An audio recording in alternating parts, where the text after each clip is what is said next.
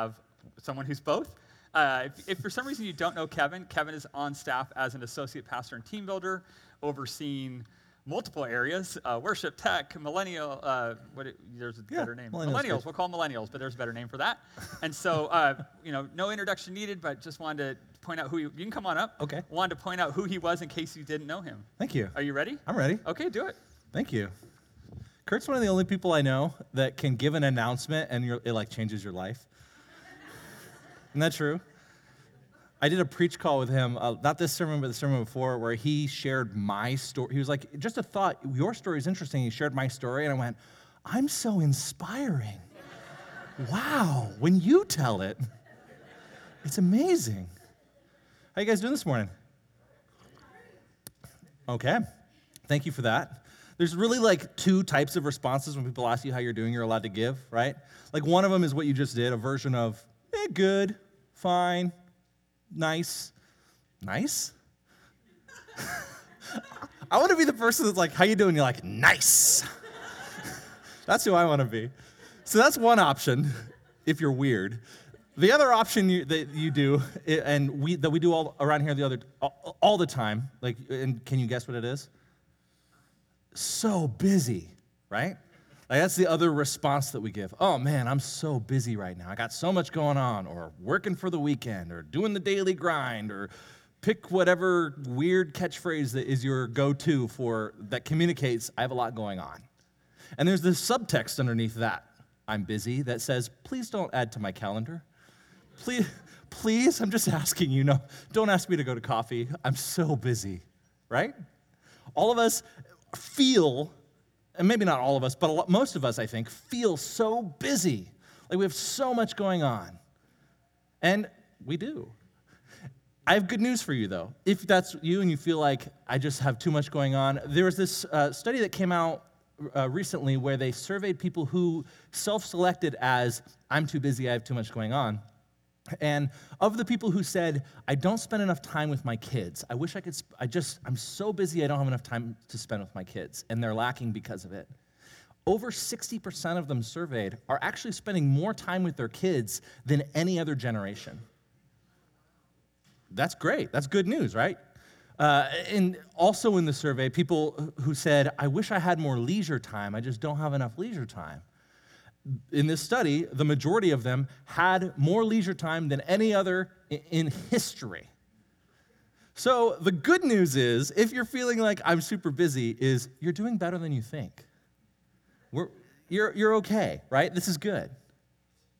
So Kurt gave me this sermon or uh, this opportunity to speak, and I had this sermon ready like a month or two ago. And I just, it just, he, it, I had this sermon, and he's like, "When do you want to preach? How about this day?" I'm like, "Great, that, that day's fine." And it's really interesting how this sermon fits with where we're, where we're at in Lake Sam. If you remember a few weeks ago, uh, Justine preached a sermon on suffering, and it was incredible. If you haven't heard it, please listen to it. It's amazing. And it gave us permission to suffer. It brought suffering back into this thing that is something that God is in. It, it put him, made him the God of suffering again. And it invited us to take those things that we suffer and take them out of the, the cloud, out of the darkness, out of that hidden place where we don't want to deal with it and bring it to him, which is really cool, really interesting. And God can do something with that. And then the last couple weeks after that, we've been um, talking about all the different reasons why God is trustworthy. Because if you're going to bring a hard thing to Him, He better be trustworthy, right? Because if He's not, if, if you can't trust Him with your stuff, then you're not going to bring your stuff to Him. And then He can't do something with it. Even last week, we looked at just the week of Jesus' death and all the reasons that it, it supernatural occurrences happen in such a way where God is so in control. He's everything. He's got it all figured out. He's got it covered.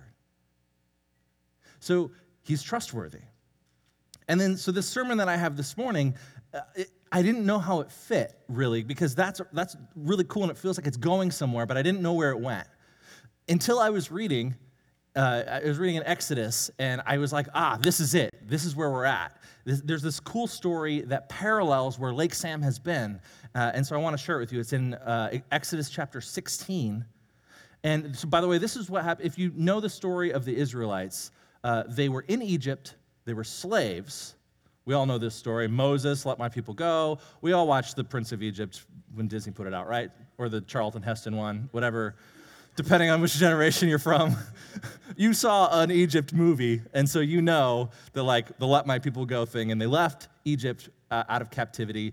Uh, they went through the Red Sea. God parted the Red Sea. They walked through on dry ground, and then He unparted it, and uh, all the people following the Israelites were swept away. So He rescued them. And then we have this. I have a clicker. Oh, there we go. Okay. The whole Israelite community set out from Elim and came to the desert of Sin, which is between Elim and Sinai. Forgive me if I pronounced that wrong. On the 15th day of the second month after they'd come out of Egypt. So this is two months later. In the desert, the whole community grumbled against Moses and Aaron. The Israelites said to them, If only we had died by the Lord's hand in Egypt. There we sat around pots of meat and ate all the food we wanted. But you have brought us out into this desert to starve this entire assembly to death. So there's a little bit of revisionist history happening, right? If you read the story, you know they were just like chilling, just eating pots of meat, right? Like they present this story of themselves of like, we just sat around and ate food and watched Netflix and just hung out. It was awesome. They were slaves. They weren't treated very well. And if you remember the story when Moses came in, he actually uh, like tried to help them and made it worse. So they got less food and had to do more work with less materials. So they're not doing great. And they're not remembering things exactly how they were. But I sort of think of the, the slave moment as the moment they were suffering. And God brought them out of suffering. And he's about to show them that, they're trust, that he's trustworthy here. So the Lord said to Moses, I will rain down bread from heaven for you. The people are to go out each day and gather enough for that day. In this way, I will test them and see whether they will follow my instructions. But by the way, that test, Justine talked about that in her sermon. There's a difference between suffering versus testing versus all these other things. Uh, this is a test. On the sixth day, they are to prepare what they bring in, and that is to be twice as much as they gather on the other days. More on that later. That evening, quail came and covered the camp, and the morning there was a layer of dew around the camp. When the dew was gone, the flakes like frost on the ground appeared on the desert floor. And we know uh, now this isn't going to be a new thing. This was called manna, which literally means, like in the Hebrew, they ask the question, What is this? And the word for manna is close to the word for what is it? So it's kind of like uh, if, we, if we were to like bread right to heaven, we're like, What's up? That's What's this called? It's called was up, because we don't know what it is. The Israelites did as they were told. Some gathered much, some gathered little. And when they measured it by the omer, one who gathered much did not have too much, and the one who gathered little did not have too little. Everyone had gathered just as much as they needed. Then Moses said to them, No one is to keep any of it till morning. So, like good Israelites, what did they do? Some of them paid no attention to Moses. This would be me if I was here. They kept part of it until morning, but it was full of maggots and began to smell. So Moses was angry with them, naturally. So this miraculous bread came down. God is like, every day you gather it. Uh, here's the rules don't keep any of it, it's not going to last. Every day you go out and, and do this thing. So each morning, as they gathered as much as they needed, when the sun grew hot, it melted away. On the sixth day, they gathered twice as much and the leaders of the community came and reported this to Moses, probably because they were like, uh, You told us to only gather enough for one day, and we gathered twice as much. I remember the maggots. I don't want maggots in my bed anymore. That's a weird. Why did I go there? Are they hiding manna in their bed? I don't know what's wrong with me. Uh, this is what the Lord commanded. Tomorrow is to be a day of Sabbath rest, a holy Sabbath to the Lord. So bake what you want to bake and boil what you want to boil. Save whatever is left and keep it until morning. So they saved it until morning, as Moses commanded, and it did not stink or get maggots in it. Eat it today, Moses said, because today is a Sabbath to the Lord. You will not find any of it on the ground today. Six days you were to gather it, but on the seventh day, the Sabbath, there will not be any. So what did the Israelites do? Of course, some of the people went out on the seventh day to gather it, but they found none. Then the Lord said to Moses, How long will you refuse to keep my commands and my instructions? Bear in mind that the Lord has given you the Sabbath. That is why on the sixth day he gives you bread for two days. Everyone is to stay where they are on the seventh day. No one is to go out. So the people rested on the seventh day. So we have the suffering part, the Egypt story, when they come out of Egypt. We have the trusting part where we're learning, all, the Israelites are learning all the ways that they can trust God. If the Red Sea wasn't enough, if the Passover story wasn't enough, then here they are wandering in the desert, and He miraculously provides them food from things that shouldn't exist.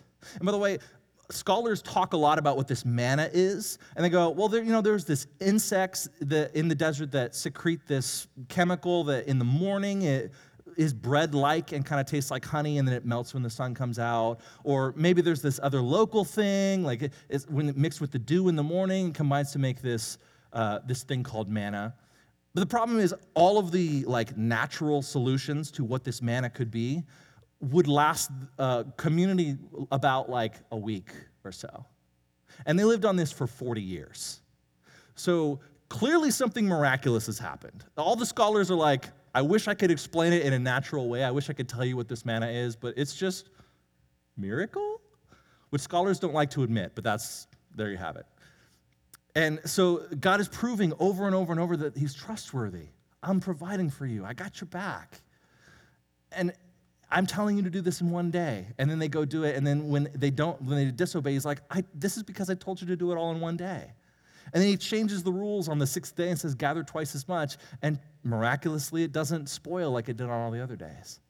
So here's where I think the Lord has them and where I think he's having us for this next um, iteration in this weird mini series we're having Sabbath. So he uh, tells the people, Uh, go into the desert, and he promises them they're going to go out of the desert into the promised land. So they have a goal, right? They're like, we're going to do this. Let's, let's get out of the desert. Let's find this promised land. It's a land flowing with milk and honey. It's beautiful. It's amazing. It's incredible. We'll be able to, to set up a city there. We'll be able to worship God there. We'll be able to raise livestock. We'll be, it'll be awesome. So let's get out of the desert as fast as possible. And God's like, okay, okay, great, but hold up. One seventh of your week, I want you to stop and one seventh of your week, don't even go out and gather stuff. So, to do that, to make that one day happen, they also have to spend time on the sixth day doing twice as much to get ready for the seventh day. So, this big goal they have of getting out of the desert, they no longer can do as efficiently as they would like. Because he's asking for a seventh of their time to, to not do that, and another chunk of that time to get ready for that seventh day. And I feel like when we talk about Sabbath and when, when the word Sabbath comes up, it, it's so easy, right? Just don't work. No big deal. Oh, just rest. Okay, I got it. And at the same time, we go, a seventh of my day, oh, my week though? I have this, I have stuff I want to do. Like I have, I have a career I need to focus on. I have, like, my home life needs to get under control. I have all these projects I want to do. I have these hobbies. I have all this stuff. I'm so busy. And you want me to stop for a day? You're crazy. Like, we don't, we're the people who don't take sick days, right? Because if you take a sick day, what happens? The next day you have twice as much work. So you're not actually helping the situation by taking a sick day. So we just don't take sick days. By the way, please, if you're sick, please stay home. Public service announcement from me. Um, and you know, if your kids, if you're sick, your kids don't stop, right? You still have to parent them. They still are full of energy. So you don't really get, if you're home, you don't really get a sick day at all. And so the idea of just taking a day off is madness, is bonkers. I'm so grateful to, I am full time at Lake Sam, and I'm so grateful to be part of an organization that values the Sabbath to the point where it's actually a part of my job to take Sabbath. If I don't take Sabbath, I get in trouble. And I recognize that it's really irresponsible for someone who works at a church to talk about something that is really easy for someone to do if they work at a church, and it feels impossible for everyone else. It feels like of course, I can do it. But I just want to say, I want to, I'm acknowledging that to say, yes, that is a factor here, but there's more to it than that. I've been doing Sabbath from before I was on, on staff at church, and I found so much life in it. And, I, and God has done so much good with it that it's, and so valuable to me that I'm like, we have to figure this out. Not only that, I'm going to argue this. Doing devotions is going to be the single, if you only do one thing for your faith, do devotions. It'll be the single biggest change in your life. You'll meet God, you'll grow, you'll change, you'll become a new creation. And a close second, super close second, is Sabbath. It seems crazy, but I, I believe that. And so we have to figure this out this impossible thing called Sabbath. So that's where we're going this morning as we're going to figure this out. We have Robert Kelly praying, also known as R. Kelly, also known as when he's grumpy on a Sunday night, we call him Bob Kelly. It's his alter ego. Uh, so, Robert, thank you for praying. Pray for me, pray for us, and uh, lift up another church as well.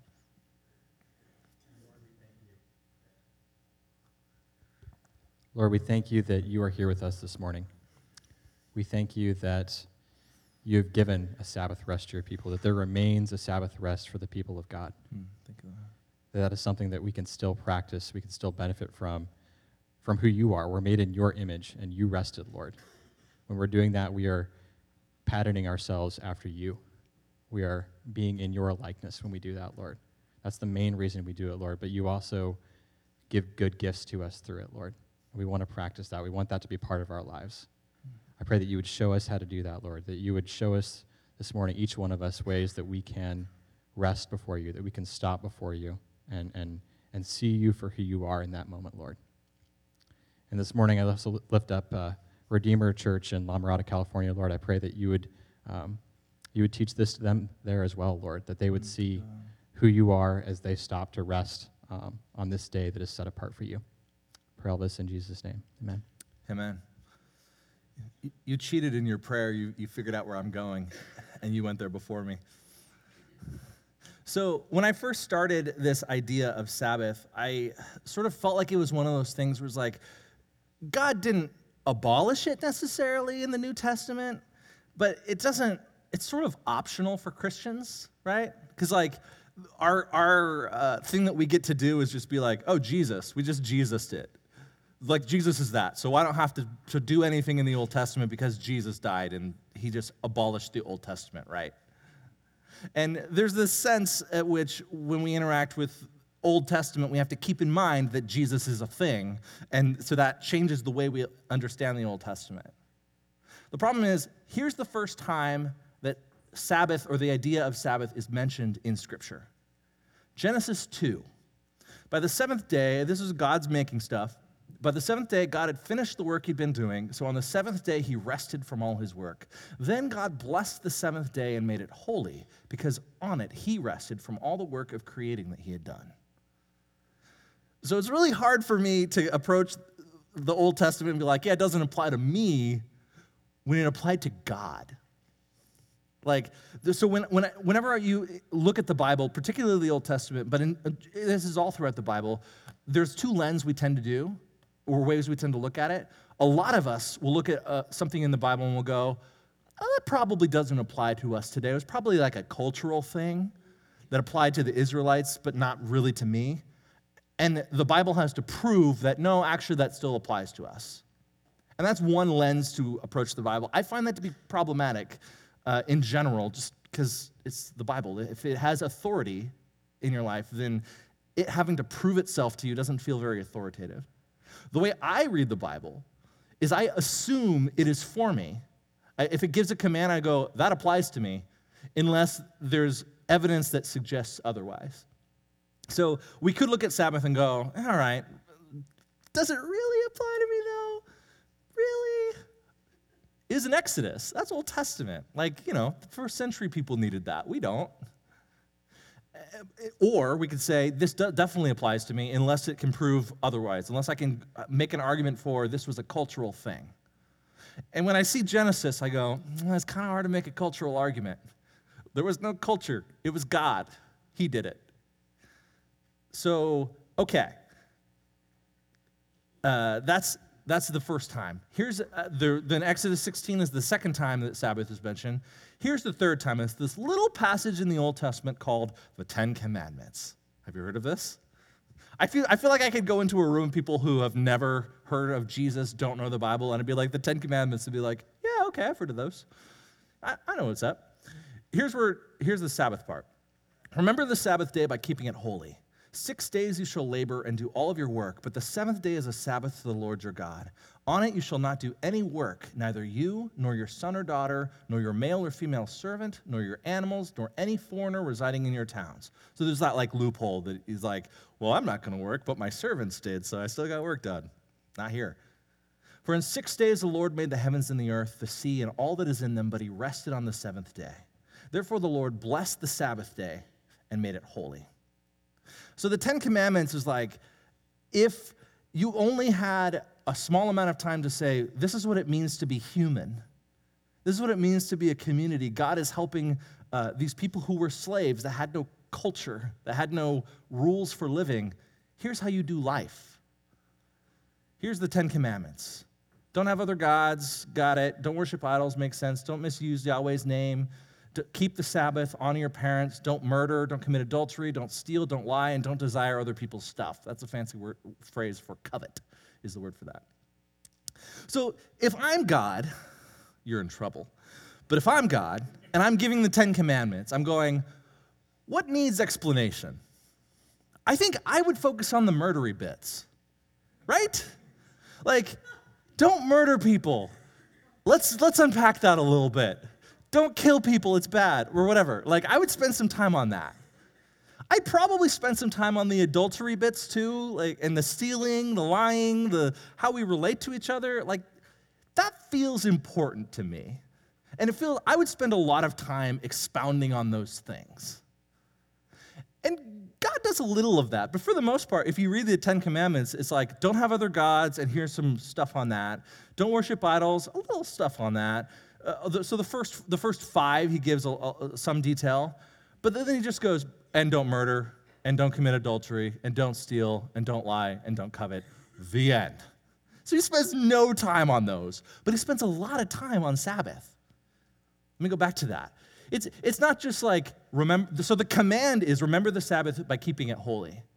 And then he goes into more like, so six days, here's how this works six days you work, one of the days you don't work.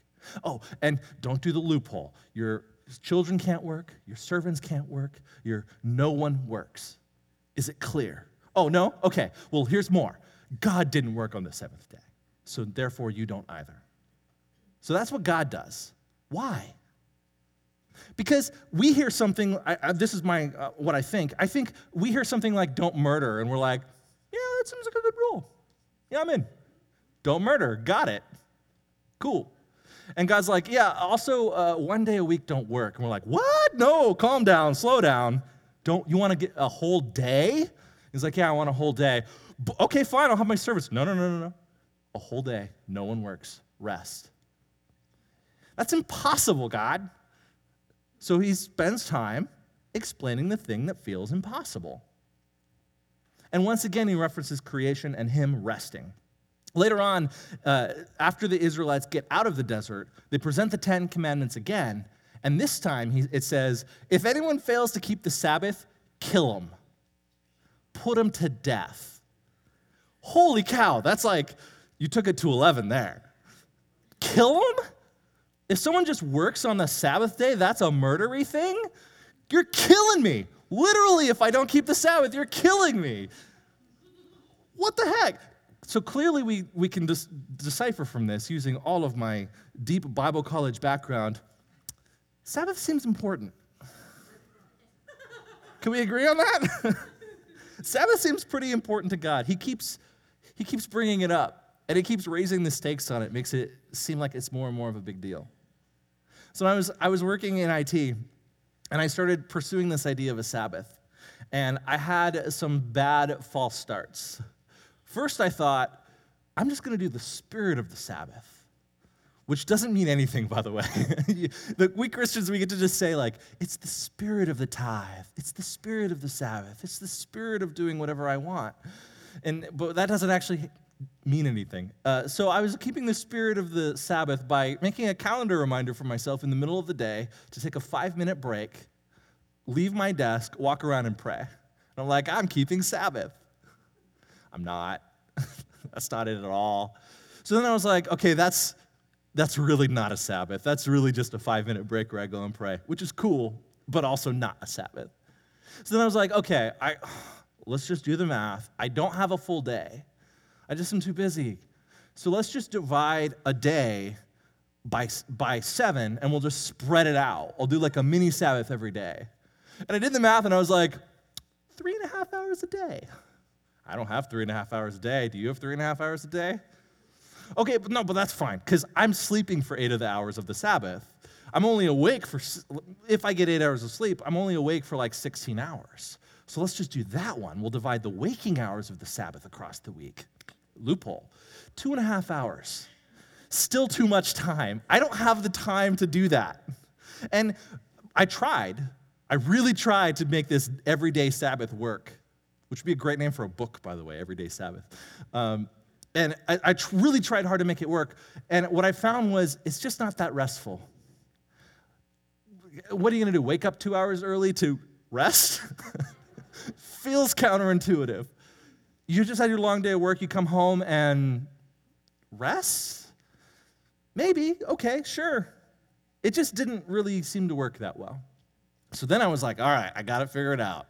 There are seven days in a week. I work for five of them. That means there are two options for me Saturday and Sunday. Sunday, I lead worship often, so let's do Saturday. And that was, I, started that and it was, was going okay. I had a problem though. Do you remember we were doing, we were really pushing steering teams really hard? And one of them was the worship steering team. And it was one of the greatest experiences of my life and one of the most stressful experiences of my life, the worship steering team. And Adam just laughed because he also was on the worship steering team and would say the same thing. Uh, so we would meet every Saturday morning, and it was great. We were seeking the Lord, we were trying to figure out worship, and worship got better. But it wasn't what I would consider restful. It was stressful, it was hard. We fought a lot. We disagreed a lot. Sometimes we hurt each other's feelings and had to go after the meeting to talk about it. So by the time we're done with that meeting, I'm, I'm sitting at home and I'm like, my blood is, is like pumped. I'm like sometimes angry. I have to make another phone call and like work this out. And like, oh, the, also I got to do items. And so Saturday was just kind of a bust for me. It just didn't really work. It was hard. But stuff did start happening that was really interesting because even though that first half of the day was kind of shot a little bit, it wasn't restful, it was stressful, it felt like work to me. God still started showing up on my Sabbath because I would take it seriously. And I would find on those Saturdays that when I was thinking, today's my Sabbath, oh, I got a worship steering team meeting. All right, I'll drive into town, do my thing. Those meetings were different because I wasn't thinking of them in terms of, all right, I guess I have to do this thing. I'm so busy. God, life is so hard. Why me? And God, this is like such a first world problem. Like, people have real issues. Mine is I have to drive into Bellevue on Saturday morning. It's fine. I'm good.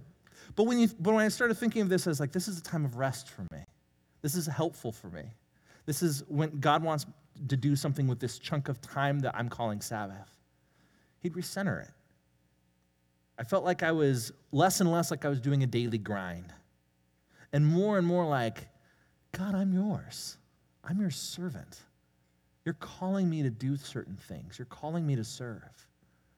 If you remember the huddle, uh, one of the uh, lowest uh, liked concepts we did at the huddle was we talked about the fact that we get to serve, not we have to serve. And that perspective is an important shift that has made a difference in my life. But part of the reason that happened was because I was doing Sabbath regularly. And God was recentering me and making it less about the things that I have to do and all the things that I get to do because I'm his servant and he loves me and he's for me. It's about peace. So I, am having, doing the Sabbath thing, and I'm, sort of ready to give it up. Sort of like, ah, I just can't make it work. In America in 2018, or 2017 at the time, or 2016, or whatever year. It just isn't realistic. And then I went to Hebrews. I didn't go to Hebrews, I was doing devotions, and Hebrews came up. Because when you're trying not to do something, you don't look for scripture to tell you to do the thing. At least I don't do that. Uh, Hebrews. There remains then, I'm, this is the end of a, a longer thing, but there remains then a Sabbath rest for the people of God. For anyone who enters God's rest also rests from their works, just as God did from his. Let us therefore make every effort to enter that rest, so that no one will perish by following their example of disobedience. And I feel, I, I said it in a way that how, how I took it, I felt, where it's like, follow their example of disobedience because you're a bad person who doesn't do Sabbath. That's how I felt it when I, when I read this. But that's not really what it's saying, is it? There remains, this is in the New Testament, by the way, for those who aren't uh, knowledgeable about the books of the Bible. Hebrews is in the New Testament. And it's, it was, people think that it was written pretty late after the Gospels, after a lot of Paul's letters. Uh, and it's saying that there remains, there still is this thing called Sabbath for God's people. It still matters.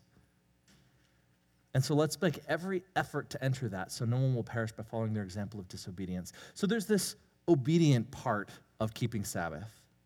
And I don't really like that that much, but it's there. It's part of the reason why we do Sabbath is because God says you should do Sabbath. So there's this, this obedient part. And okay, so also in, in uh, in Hebrews, there's this, like, so if you read this passage, some of you are going to come up after me uh, and tell me this passage isn't up talking about the whole day of Sabbath, it's talking about this other thing. I just, there's, I have a slide for you. There is this daily thing that we have, and Hebrews talks a lot about it, that every time we come to God, there's this rest. We can rest in His presence. When we, on Sunday morning, when we worship Him, we rest in His presence. And that is true. But Sabbath centers us in a way that you can't do in your daily grind. It gets you out of that. So I have this I have this metaphor that God has given me to use, and I don't like it. So I'm sorry that I feel like such a dweeb using this metaphor, but this is what I have, and this is what God gave me. And I, this morning I was praying, God, please don't make me say this. And he's, he's like, You have to. Okay. Here's a dumb metaphor that proves a point. So I've had fast internet in my house for about 10 years. I've had the same carrier that provides that internet. And uh, Johanna and I, when we first got married, we, got, we were like, we need high speed internet. We got it. And every time we move, we just transfer it over. We have all the equipment. I bought all the equipment, so it just transfers with us. Um, and every time, like, my brother comes over, he's like, dude, your internet is awful. Like, it's slow. I'm like, I don't tell you, I'm paying for real big, fast internet. It should be real good and it's, but it just wasn't. And I just kept assuming that, like, oh, when we lived in Southern California, there's like billions of people there. That's my exaggeration. I do hyperbole a lot. Um, there's lots of people there that share the internet. And so it's probably just everyone's using the internet, so it's slow.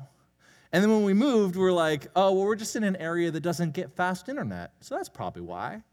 And then we moved again, and we're like, oh, we're back in the middle of the city, but there's a lot of people in the city, so that's probably why we're not getting fast internet.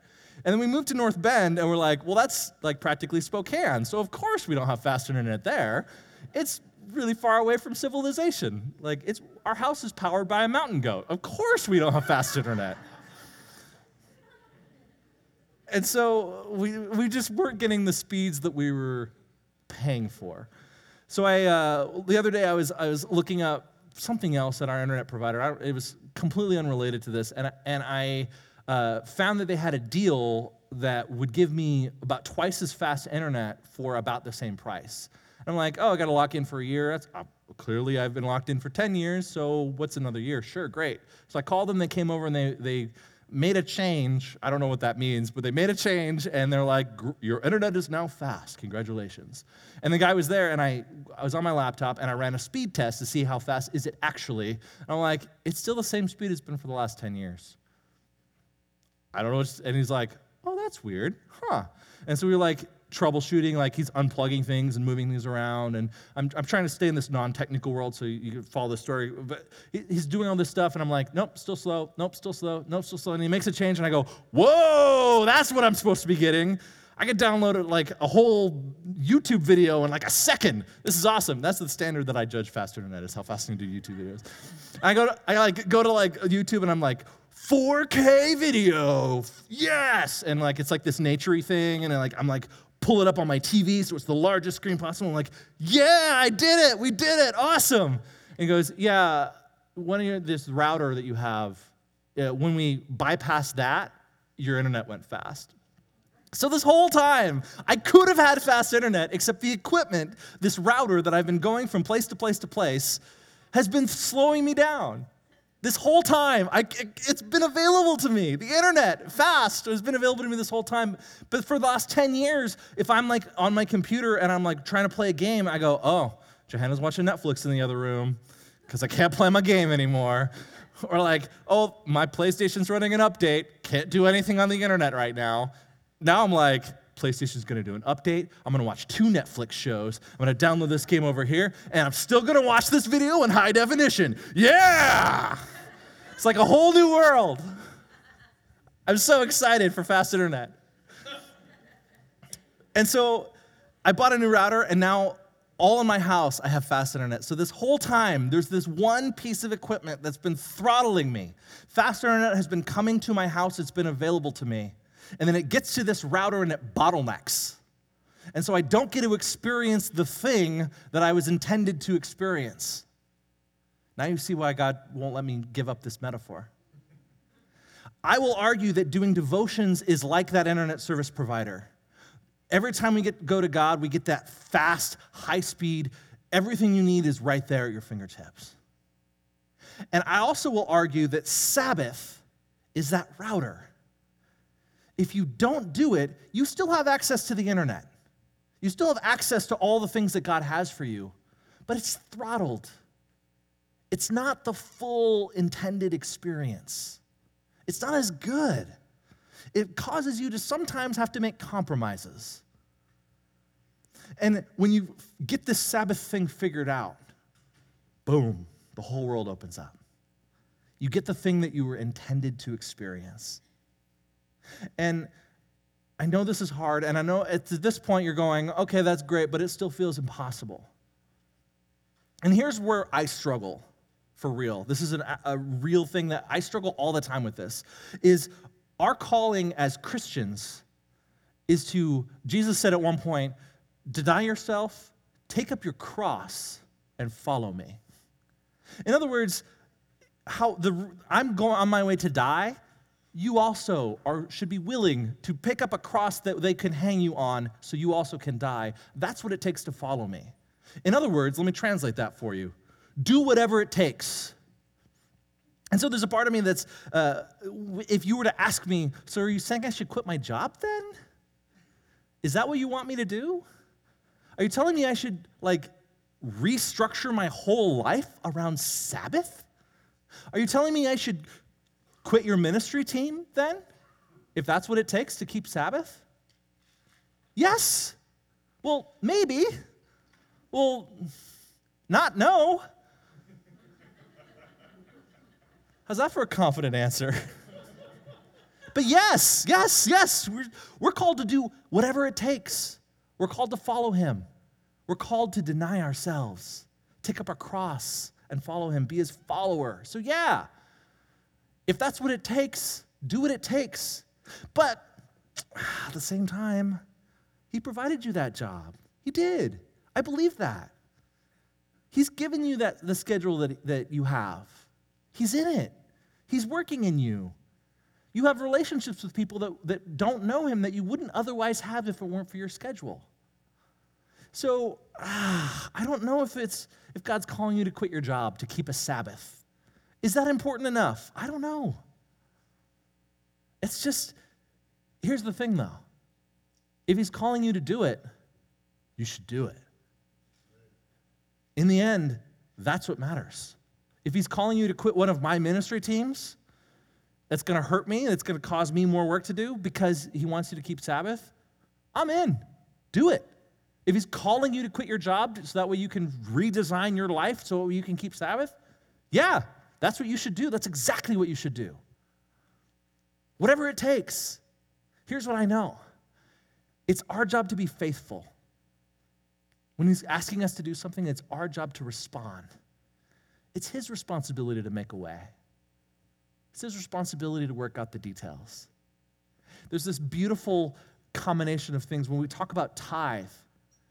It's, uh, we're giving a portion of our money and expecting him and trusting him to use the rest. Sabbath is like a tithe of time. Same thing. Except that your money is your money, and sometimes you'll have it, sometimes you won't. But my time, oh, it matters to me. So here's the thing Is God for you?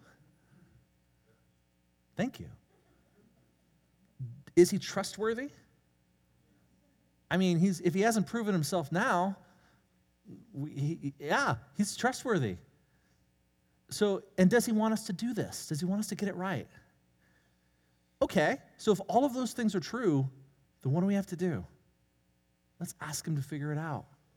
Ask him, talk to him, engage him in the conversation. If you ask him, he'll help make a way. I, I believe that. I strongly, I will live and die on that. If you ask him, he'll make a way, if it matters to you.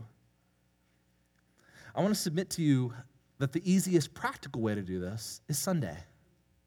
And you start your Sabbath by coming to church, which already for some of you is like, nope, not Sabbath. but just what would happen if you came to church on Sunday and said, This is my day of rest? And in this day, I'm, I'm choosing to be recentered. How does that change what we do here? Suddenly, entering God's presence is a thing we get to do. We have the privilege to do because we're resting in His presence. When we talk to each other, we ask how we're doing, we pray for each other. It's, I'm caring for my brother and my sister, and I'm entering into the rest. And it's not work, it's not hard. Maybe I'm an introvert and I get tired by being around people, but this is still my day of rest. And then I want to uh, submit to you that after church is over, if Sunday will be your Sabbath, you go home and you don't mow the lawn. Don't clean the house. Don't catch up on next week's project. Don't review your calendar. Don't r- use that time to do your budget for the month. Because it's your Sabbath, it's your day of rest. Go outside. Go out to lunch with your family. Go watch March Madness. Go play board games. I like that I got more woos for, Mar- for board games than I did for March Madness. That's really telling about the demographic that I'm reaching. Bunch of nerds. and after this, I'm going to go play board games and not watch March Madness. So that, that's the point, though, is on Sunday, if, that, if Sunday's going to be your Sabbath, keep it sacred, keep it restful. If it feels like work, don't do it. And I know you have kids, you have lives, you have work things. Some of you can't take a full day off because you're on call always. And if, if your boss calls, you have to answer it. I get that. And there's this thing where, like, in you, you're going, oh, what a burden I have to do. I have to give up a whole day. I want to submit this to you. This isn't intended to be a burden. One Sabbath, Jesus was going through the grain fields. His disciples walked along. They began to pick some heads of grain. The Pharisees said to him, Look, why are they doing what is unlawful on the Sabbath? He answered, Have you never read what David did when he and his companions were hungry and in need? In the days of that guy, the high priest, he entered the house of God and ate the consecrated bread, which is lawful only for priests to eat, and he also gave some to his companions. I could explain that to you. It doesn't really matter for the context of this sermon. Here's what matters the Sabbath was made for man, not man for the Sabbath. So the Son of Man is Lord even of the Sabbath. So God is in charge of our suffering, He's the king of that. He is trustworthy, and He's the king of Sabbath. And He's intended it to be not a burden, but a gift. He wants to give you this gift of rest. And in this passage, the reason I picked Mark over the other ones is, is Mark uh, shares this in such an interesting way. He talks about it as you weren't made to keep the Sabbath. The Sabbath isn't something that you are a slave to. I must do Sabbath because that's a Sabbath. The Sabbath was made for you. God did this whole thing, put the whole thing in place to give you a gift that is Sabbath. So don't worry about it. If you have a, a bad Sabbath and you have to uh, take a phone call, don't worry about it. Your kids need your attention because they are your kids and you're the parents, you're responsible, you care about them. It's fine, do it. But just rest, keep it. Keep the Sabbath. It's a gift to you. Maybe Sunday doesn't work for you, do it Saturday. And if Saturday, uh, if, if the whole day doesn't work for you, try this. Say, God, I need, I need a Sabbath. I, I want to be obedient. I want this rest thing. I want this gift you've given me.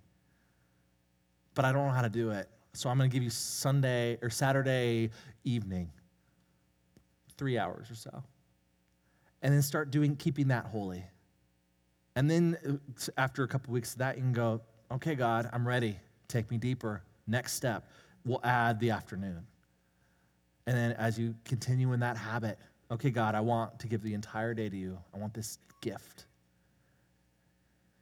And here's what happens much like devotions, much like worship, much like prayer, if you take it seriously, He honors it. If you try and fudge it, if you're like, I'm not technically working, but you're actually kind of working, you're not doing Sabbath. You're just wasting time. You're just being inefficient. If you're not going to do Sabbath, just work the whole day or whatever. Mow the lawn, do whatever you're going to do. But if you try and if you take it seriously, he's going to honor it. And it's just so interesting. It feels like I'm being so dramatic about this. Like, really, Kevin, you're going to push this hard for the Sabbath? Isn't there like more important things you could be pushing this hard for? I'm being a little dramatic about how important the Sabbath is. Why? Because it seems like God is pretty important to God. If they don't keep it, kill them. I did it, so you should too, is what God is saying to us. So it matters. And what happens when He blesses it? The rest of your time goes better. You get rest, you get centered. I keep using the word centered. And the reason I keep using the word centered is this really interesting thing is the enemy, your sin nature, culture, wants you to find your identity in work. It wants you to find your identity in being busy. It wants you to find your identity in how your house is. There's this uh, a lot a lot of Christian like marriage people talk about the fact that men tend to find their identity in work in their job and women tend to find their identity in their home and sometimes that's flipped but just in general that's true. What we forget is that's not good. It's not like thank you. I can now find my identity in work because a counselor told me that's how we tend to do it. No, that's bad. Your whole life becomes centered on work. And what this culture and your sin nature and the enemy want to do is make you focused on that and make it feel like a chore. Make it feel like a grind. Make it feel like, oh, I'm so busy. Please don't give me another meeting. Oh, I'm just working for the weekend. Oh, life is just a slog these days. What happens when you keep Sabbath? It centers you, it takes you out of that. It reminds you that your identity is not who you uh, is not in your work. It's not in your home. It's not in being busy. It's being his child. It's being his. It's being with him. It recenters you, it gives you purpose. It reminds you that life is good. He reminds you to stop and enjoy things. It reminds you that your family is, a, is not a burden, it's a gift to you. So, this gift God wants to give you is if you enter into it, will show all of the other gifts He's given you in a way that's incredible. So, these days, I regularly take a Sabbath. And even still, I can choose not to take it seriously. Even still, on Thursday evening, I go, ah, it would be really nice if I could spend, I take my Sabbath on Fridays. It'd be really nice if I could work on Friday. Maybe I'll just do a little, uh, no, I just can't do it. It's just too important. It matters too much. It's so important that we get it right. So, that let's pray. Lord, we thank you for the gift of a Sabbath. Lord, there's people in this room that even after hearing this would say, Yes, I want to be obedient. Yes, I want to enter into your rest, but it still feels impossible to me. So, Lord, we lift up our time to you we offer it to you and we say, We want this to work. I want this to happen. Help me, God. If you actually want us to do it, you're going to have to make a way for us. So, as we lift up our time, you pray that you would speak to us about how we can accomplish this. Give us time. Give us uh, a perspective of when we can make this work. Help us to start this well. And Lord, we're going to have to trust you. Lord, I don't have time to not work, so I need you to cover the rest of my week. I need you to cover my time. I need you to cover my life. Lord, thank you for the joy that you have for us. Thank you for the recentering you have for us. And ask that you would help us get it right. Reach down in front.